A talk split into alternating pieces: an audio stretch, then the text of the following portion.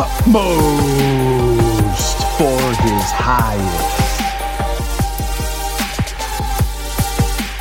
Bless the Lord. It's so nice to get to come back and share Utmost for his highest. If you are interested, you may follow along by going to utmost.org. We're learning about his ways. Today is August 1st, and what a glorious day it is when Jesus finished commanding his 12 disciples. He departed from them, there to teach and to preach in their cities. He went to their cities. This is from Matthew chapter 11. He comes where he commands us to leave.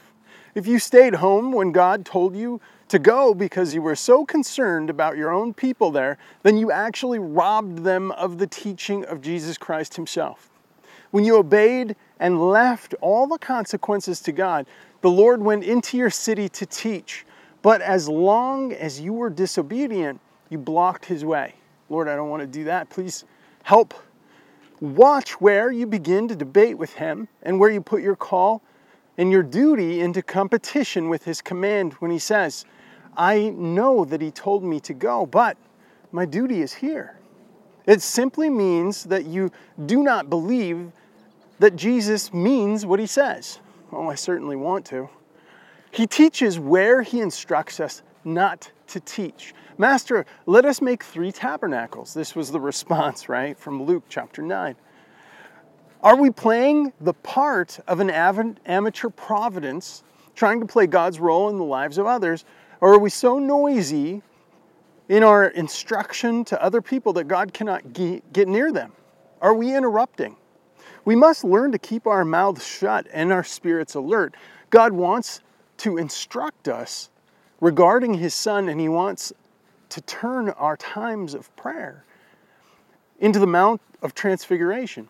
When we become certain that God wants is going to work in a particular way, He will never work in that way again. He, it's always a surprise. He never works where He sends us to wait. Tarry until. He told us that. Wait on the Lord from Psalm 37. But don't wait sulkingly spiritually or feeling sorry for yourself just because you can't see one inch in front of you. Are you detached enough from your own spiritual fits of emotion to wait patiently for Him. Waiting is not sitting with folded hands doing nothing, but it is learning to do what we are told. There are some of these facts. His ways are rarely recognized. Father, I am thankful for the working in my life. Thank you for all that you brought me through, Lord, that you're teaching me to be diligent while I wait. And I'm, I'm really excited about that. I'm thankful and I praise you, and I pray that that would be an encouragement to others as I'm waiting. I'm, I'm waiting what, 456 days for this tumor in my head to heal.